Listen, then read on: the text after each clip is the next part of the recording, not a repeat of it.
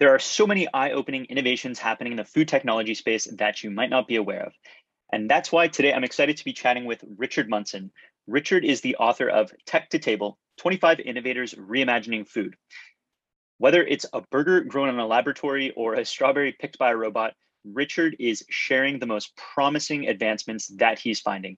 And in this episode, we explore some of the ways these advancements could impact you, the restaurateur. Let's get into it.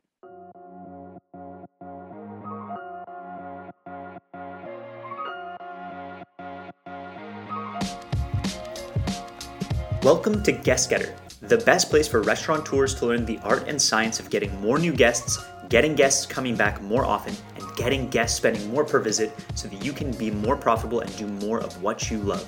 My name's Kyle Gilfoyle. Let's hit it.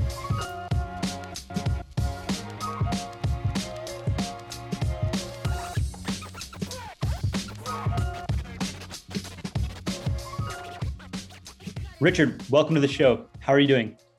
I'm fine, thanks. I appreciate the invitation. Well, I'm, I'm very excited. So I always like to start with a similar question, which is, how would you describe your particular area of expertise or your zone of genius? I've long been interested in innovation, um, particularly entrepreneurs, um, and particularly in the clean energy space. I helped um, start a clean energy startup company. I worked on clean energy issues, working on Capitol Hill, um, and the move to agriculture Culture was, you know, a pretty logical one. I mean, if you look at where there are key environmental challenges, you look no further than where um, the largest economic sector is, which at, you know, five, you know, trillions of dollars, uh, it's agriculture. So I started, you know, just looking for who were innovators in this food and farm space. And to be quite honest, became more and more fascinated as I started talking to people. And what's what's one thing about innovation in the agricultural space that you wish you had learned years ago?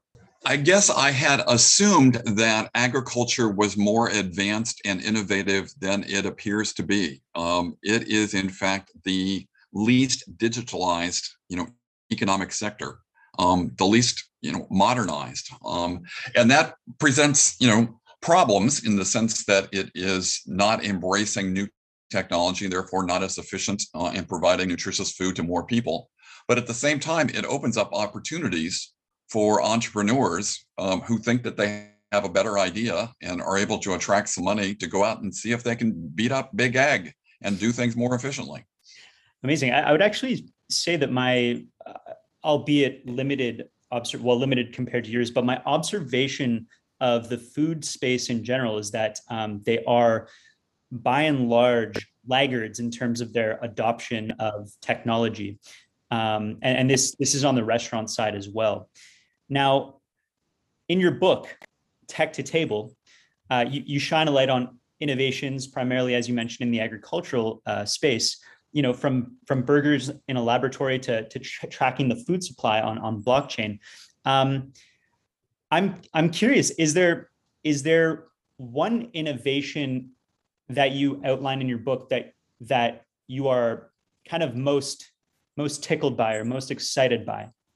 No, and I say that only because I don't um, think that there is a single technological solution uh, to all of the challenges that we face from an environmental or nutrition uh, perspective. And I think what's happening today is you have this confluence of major technological advances in the power of sensors gathering gathering new data, the power of computers being able to process that data at speeds that two, three years ago would have been unimaginable.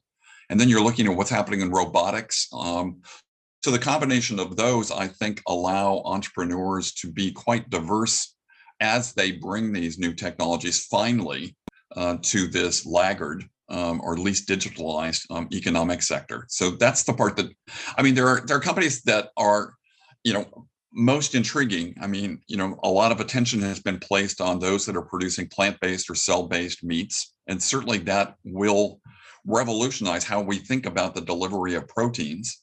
Um, there are others that are changing the way we think about agriculture from these horizontal vast spaces to vertical warehouses, you know, that no longer have soil. They don't have, you know, don't rely on sunlight. They have no herbicides, pesticides, and yet they grow fresh organic, you know, produce to local markets without waste um, year round. So the array of innovations is, I think, the part that intrigues me and excites me the most.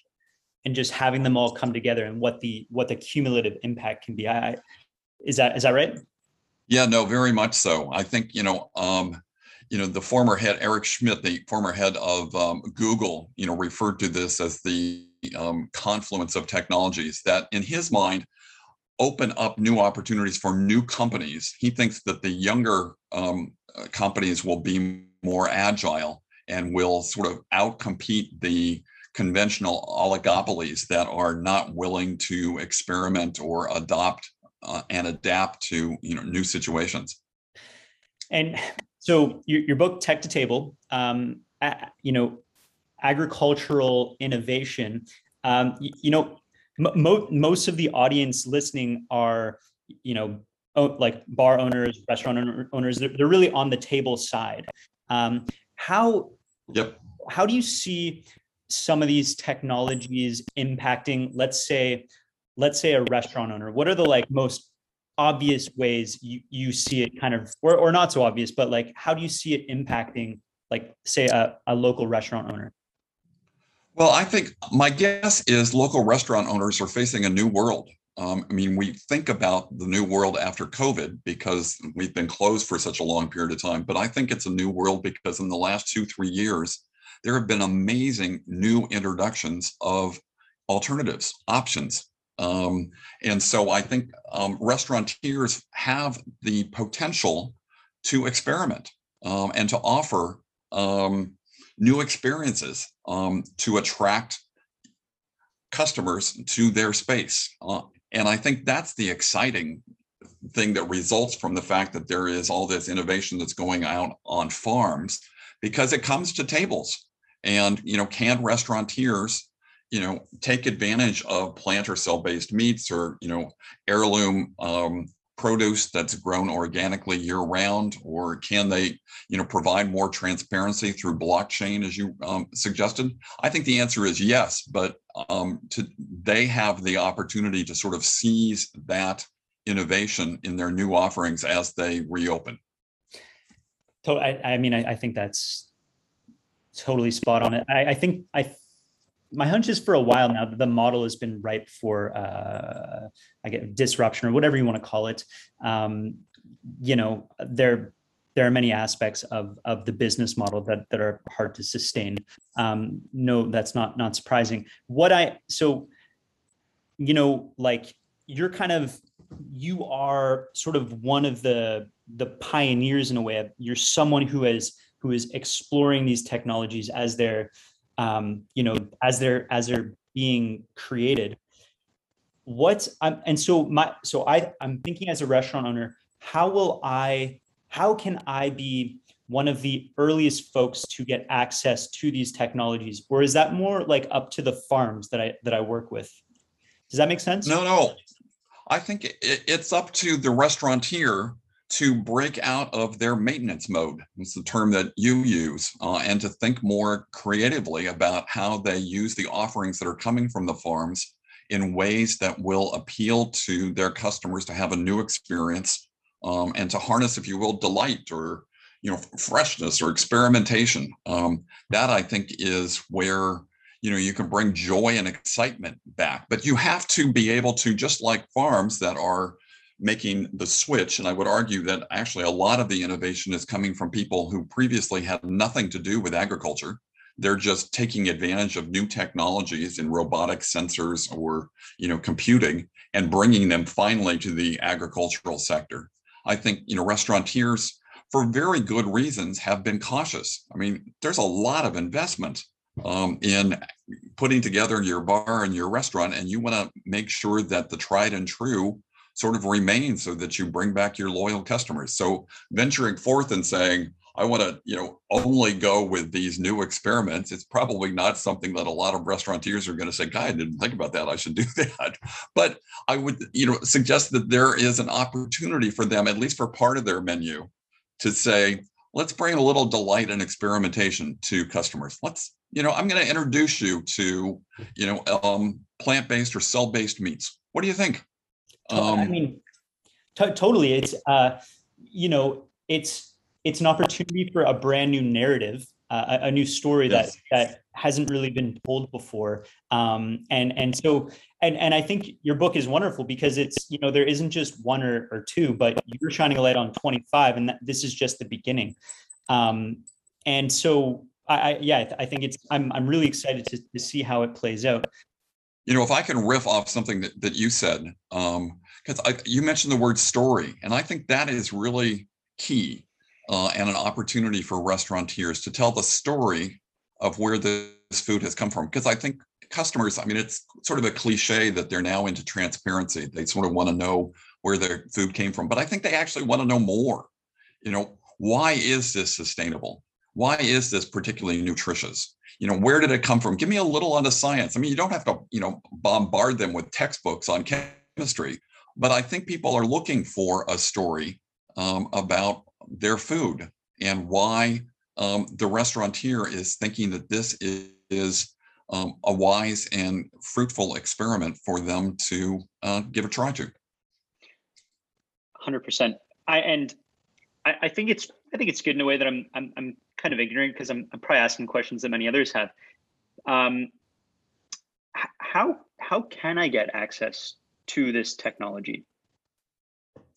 Well, it it varies, um, you know, depending upon where you are. Take, you know, all of the plant-based meat for one example. I mean, Impossible Burgers or Impossible Foods, which most people now know largely because they've been selling plant-based burgers at Burger King and, you know, White Castle, for heaven's sakes. So, um, you know, they're now in seventeen thousand retail outlets. So it's not hard, you know, to get plant-based uh, meats. And the, um, you know, the industry grew like one hundred fifty-eight percent just last year. Um, it's anticipated by U B S, who is the Swiss bank, is making projections that it will be um, about, what's the term, about eighty-five billion dollars by the end of this decade. That's about half of what the conventional beef industry is today. I don't know if those estimates are accurate or they'll prove to be accurate, but my goodness, that's stunning. So the issue is not necessarily, um, there is um, access to these, at least some of these innovations, um, you know, pretty readily. Um, on others, for instance, you know, do can you get heirloom, you know, produce, you know, from vertical farms? That you might have to do a little more snooping in to see if, in fact, there are vertical farms in your, you know, immediate neighborhood. But, you know, the list and sort of sorry, goes down. Go ahead. What, what what is a vertical farm? Well, a vert- think about an abandoned warehouse um, that they come in and instead of um, actually think about an Amazon um, fulfillment center. Um, mm-hmm. One of the uh, first people to design vertical farms was, in fact, a designer of Amazon. Um, you know, fulfillment center. So you have all of these stacks instead of, of books or jewelry, they're stacked with bok choy and lettuce, and robots go around um, and pick out the vegetables um, or fruits that are appropriately ripe. Um, this is an enclosed center, so there's no need for, you know, there's no threat of bugs coming in, so you don't need pesticides. You don't need fertilizers. You don't even need dirt. You, you know, the water consumption is misted at them, so it's significantly lower than other places. So think about an old abandoned warehouse that suddenly is stacked um, with trays filled with plants and crops. Um, instead of, so the difference is, I mean, it just totally rethinks the farm. You know, you, mostly you think about, you know, a Midwestern farm that is, you know, horizontal as can be and goes on for, you know, miles, and you on a on a horizontal conventional farm, you think that you're going to do the same thing everywhere. I'm going to, you know, spray herbicides all over the place because that's the way to do it.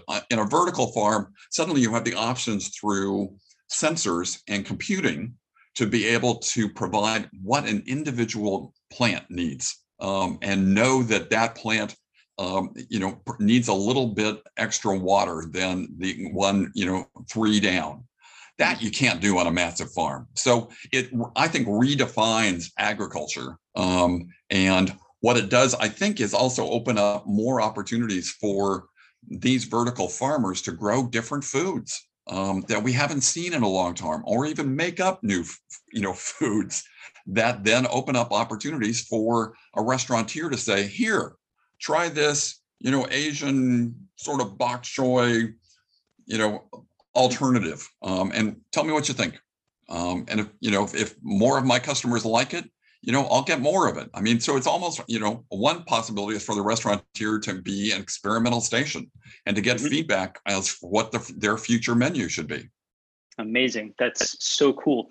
Uh, there was, there's another technology that I, I would, I would really love for you to, to, to, sh- to share with the audience. And that is, you know, the, the coming together of two, two huge technologies right now at this point in time, which is, you know, obviously agriculture, but also blockchain. Um, yes. You know, we we we most commonly associate blockchain with with with cryptocurrency, but it has way more applications. And so, I would love it if you could share how these two technologies are coming together right now. Well, the short answer is that anybody who can explain blockchain um, is far wiser than me. But the short answer is that blockchain is really nothing more complex than being a very sophisticated ledger and accounting of ins and outs, um, it has typically been, you know, through these currency measures. And the nice thing is that there's no middleman. In, in the case of currency, you usually just had the bank as the one who decided to process the information. Blockchain allows anybody who's partic- participating in the market to have access to the data. So it's democratized, if you will. In the agricultural sector, what it does is provide, therefore, an, an unbelievably sophisticated ledger that allows the restaurateur or the consumer to know exactly where the seed came from, where it was planted, what the soils were like, what the additives were to it, you know, what the, you know, labor practices were associated with that particular farm. I mean, whatever you want to know, Uh, blockchain basically gathers that information. And some of it's far too much than any restaurateur would want to know. But if you want to, there's the grist for a story. Um, and I think those stories are, you know, if well told, you know, provide the transparency that I think consumers are looking for, as well as an understanding of where their food came from. Totally. And I mean, uh, I don't think it's, I don't, you know, I, I think it's very, very likely, and it could be very powerful. I mean, when I was, you know, when when uh, when I I worked uh, at bars and restaurants, uh, you know, before every shift, we would have what we called a pre-service, and the chef would come out and he'd share, you know, where where the sable fish, uh, you know, who caught it, mm-hmm. when it was caught. Uh, they would mm-hmm. give us details about the, the fish itself, blah blah blah blah blah. Um, I, I I candidly am not um, I'm not like a a food I'm not a very food savvy uh, person. Uh, so it was actually always quite overwhelming for me, but there, there were people, you know, servers and, and my colleagues who would just be able to take that information and sell the crap out of that yep. dish. And, yep. and this is a real cool opportunity for, like you said, a, a completely different story that no one's yep. ever heard before. And, you know, I'll, I'll be the first to admit that there will be some customers who don't care. I mean, they don't want to hear the story. They just, you know, give me the damn burger. But I think that there's a growing segment of the population um, because of recalls, because of all of the concern about climate change, sustainability, nutrition, et cetera, that want better stories. Um, and the challenge for the restaurateur is to know how long to make that story, how to make it entertaining, how to make it engaging. But I think touching on themes of, you know, nutrition and sustainability. In addition, of course, um, whatever is produced has to taste darn good. Um, so, I mean, you can't get around, a story is not going to get you around bad taste. But if you are able to have, you know, a good tasting, you know, alternative, I think the thrill of a story and experimentation is something that could attract more customers to a restaurant. Totally. And, and I think while you're right, not everybody cares about the story. I, I do think that I think just about everybody can can tap into uh, the health and the sustainability of where they live. So, um, yes. you know, I, I, at the very least, people will, will get aligned with with what it represents. Um, I'm curious, because I, I see this as a very, like, this is, your discoveries are, like, quite early. Uh, how how do you see... And I, I don't know, like, if, if this is a question you can answer, but I'm curious how you see this these innovations playing out over the course of the next three to five years? Are you able, I know you're not like a, you, you know, you don't have a crystal ball or anything, but are you able to, to give us some insight into how you see uh, this, these technologies playing out? And yeah. Well, the honest answer is I'm not sure. And that, to be honest, that's great, because the whole point of innovation is you have a lot of ingenious, creative, determined, aggressive individuals that are trying to make a better mousetrap, or in this case, more tasty, more nutritious, more sustainable food. Um, where will there be, you know, big promises? I think it'll vary. I, I mean, one of the worries that I had about writing this book and selecting twenty-five, you know, innovators is that I know that some of them are going to fail. Startups are hard. Um, oh, yeah.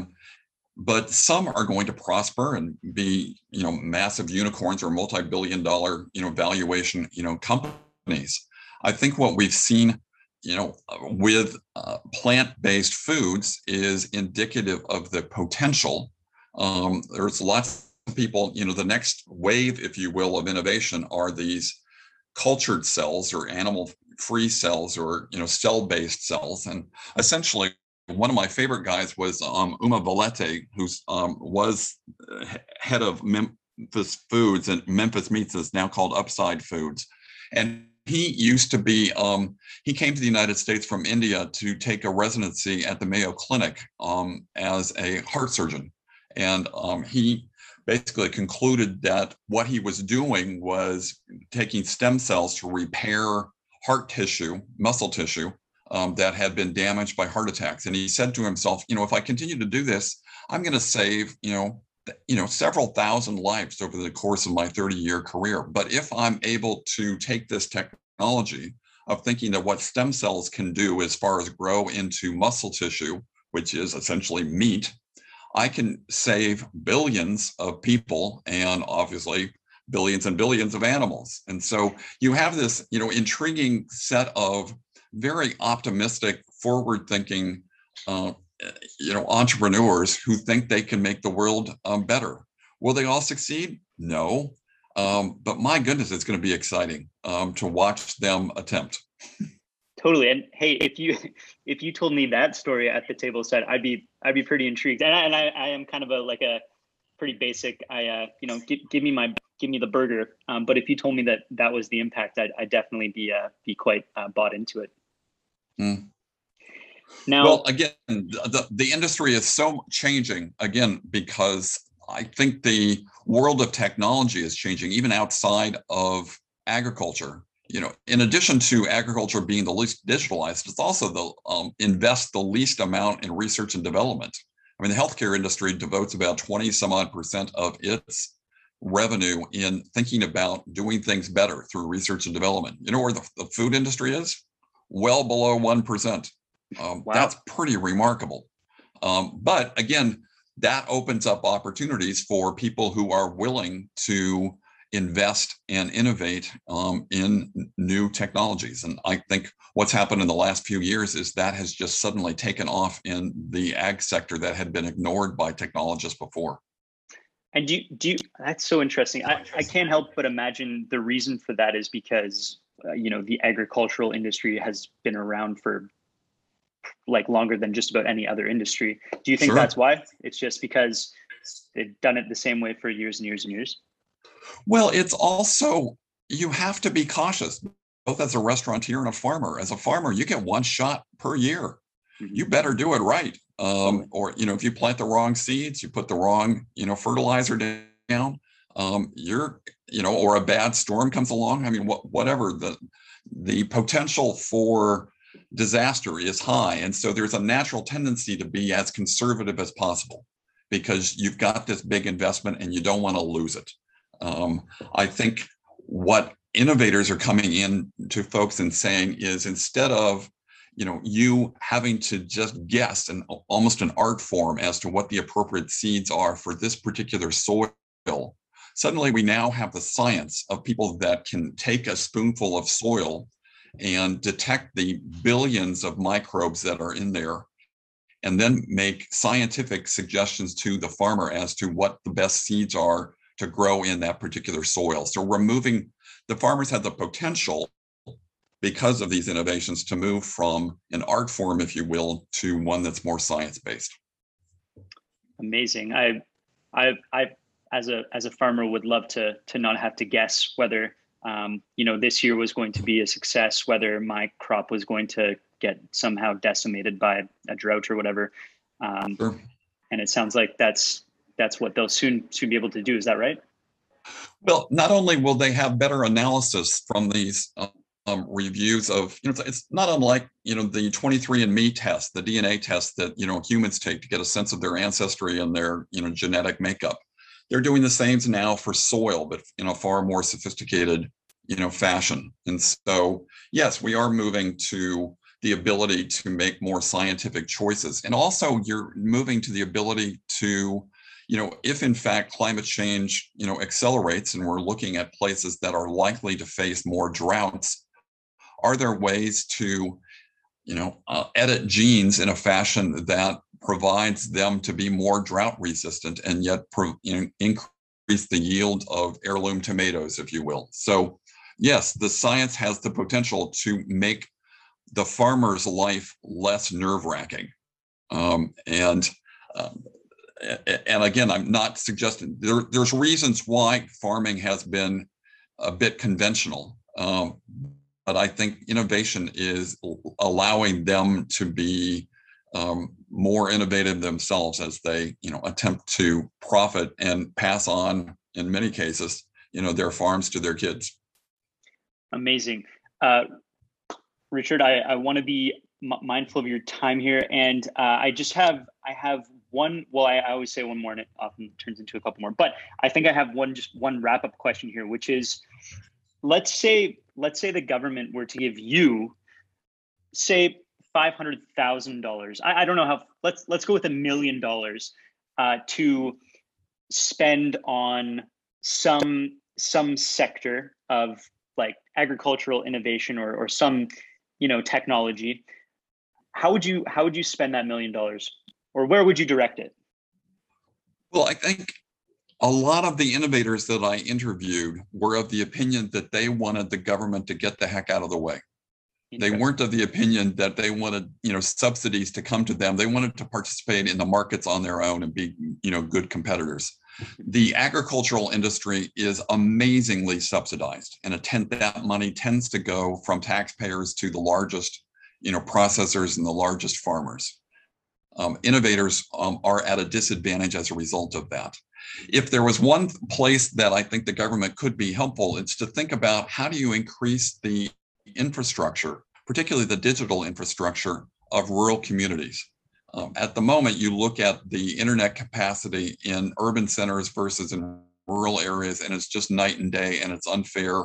And a lot of these new technologies rely on the ability to process data quickly. So bringing Um, fairness in rural infrastructure, uh, I think, would be advantageous. And then, you know, get the heck out of um, some of these crazy subsidies to doing things the old way, um, and allow more competition from these entrepreneurs as they develop innovative technologies. Totally. I, I probably I probably should have said investor or or or something. Maybe, probably not the government. um, but uh, Richard, th- thank you so much for for coming on. Um, I'd encourage anyone listening to to check out the book Tech to Table.